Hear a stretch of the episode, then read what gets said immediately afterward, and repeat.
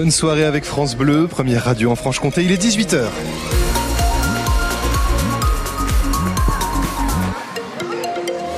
Circulation toujours difficile entre la Cluse et Mijou et Pontarlier. Vous mettez une bonne dizaine de minutes à, rejoindre Pontarlier lorsque vous venez de la Suisse à Besançon.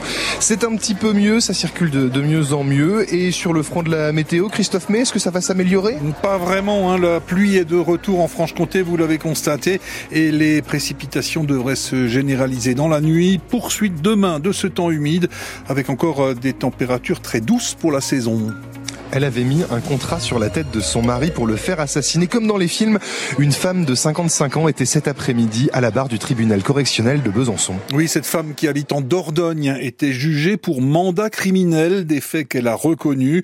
En octobre 2019, elle est en pleine instance de divorce dans un, dans un contexte très conflictuel. Son mari la trompe avec une femme plus jeune qu'il fréquente pendant ses séjours professionnels à Besançon.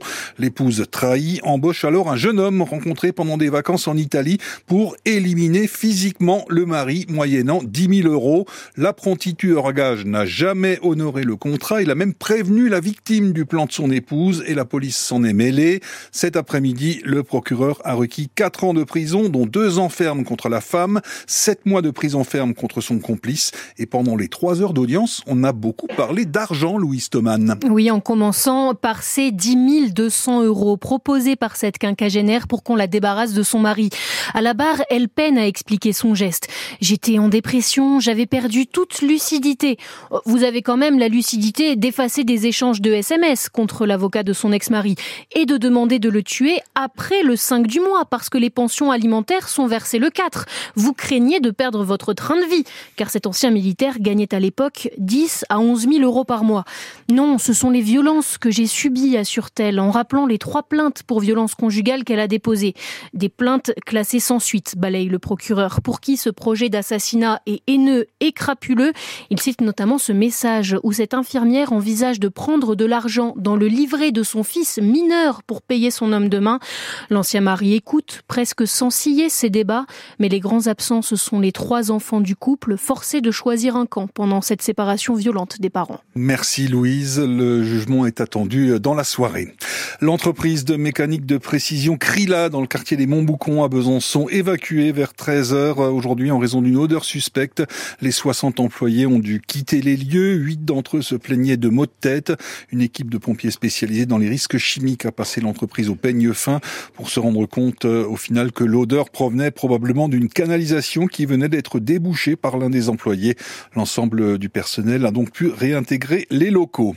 Dans le Jura, une remorque agricole transportant de 15 tonnes de foin a pris feu ce matin peu après 9h30 sur la départementale 678 à Courland, près de Lons-le-Saunier. Cet incendie a provoqué un gros dégagement de fumée. La route a dû être coupée. Le temps pour les pompiers de décharger le foin enflammé et d'éteindre les flammes. Une partie du chargement a ainsi pu être sauvée. La circulation a été rétablie vers midi. C'est parti pour les championnats du monde de biathlon à Nové Miesto en République tchèque. La première épreuve, c'est en ce moment même le relais mixte. Justine Brezas-Boucher est actuellement en piste pour la France. Quentin Fillon-Maillet, le jurassien, lui a passé le relais en deuxième position après une belle prestation au tir et sur les skis. Un derby de handball ce soir au Palais des Sports de Besançon. Le SBF reçoit ses voisines de Dijon en Ligue féminine. C'est le début d'un marathon décisif pour le SBF, un des cinq matchs couperets que les Byzantines doivent disputer en un mois face à des adversaires directs dans la lutte pour la qualification en Coupe d'Europe la saison prochaine.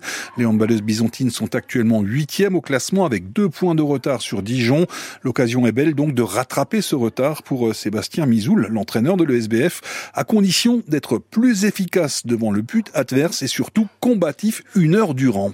On est dans le combat sur euh, courant alternatif, mais moi j'ai besoin d'une équipe qui est capable d'y être pendant 60 minutes et pas une par-ci, une par-là, mais j'ai besoin que tout le groupe euh, soit dans cet état d'esprit-là où aujourd'hui, avant de parler technico-tactique, le handball c'est un sport de, combat, un sport de contact. Donc euh, c'est vraiment le, curseur sur lequel j'ai envie d'insister actuellement. Parce qu'au niveau du handball, on joue plutôt bien. Il y a un secteur où on est déficitaire, c'est dans le duel tireur gardien. où ça, ça commence à me casser vraiment les bonbons parce qu'on doit être en capacité à marquer beaucoup plus de buts que ce qu'on fait parce que les solutions on les a, on est dans le vrai, dans le projet. Quand on marque pas et que ou qu'on perd des ballons, eh ben il y a gamelle quoi, il y a contre-attaque, but. D'autant plus que Dijon c'est une équipe qui est euh, plutôt très performante sur le jeu sur grand espace. Donc on sait que quand on va être en difficulté dans ce secteur-là, euh, on peut derrière euh, prendre un but assez rapidement. Donc on va être rigoureuse dans, dans ce domaine-là. L'entraîneur de l'ESBF, Sébastien Mizoul, Besançon-Dijon en Ligue féminine de handball, coup d'envoi à 20h au Palais des Sports de Besançon.